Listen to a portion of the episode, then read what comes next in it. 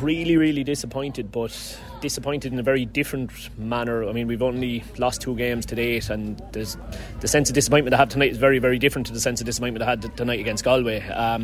Against Galway, we just didn't perform, and we were very poor on the night, and were beaten deservedly. It's a different kind of disappointment tonight, because I thought we were very good for long periods. I thought we were really good. I mean, you look at the amount of chances created. We've hit the crossbar twice, the post once, and had one cleared off the line as well, and had a penalty that we felt was stonewall as well.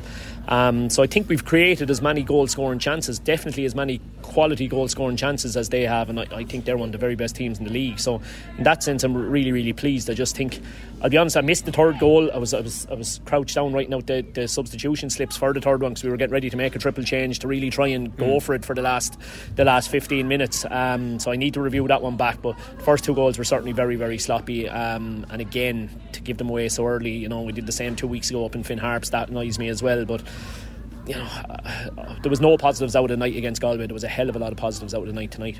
You know, we need to, rather than being the tough, dogged underdogs as we were tonight, I think next week's, the onus is on us to go and play and take the game by the scruff of the neck.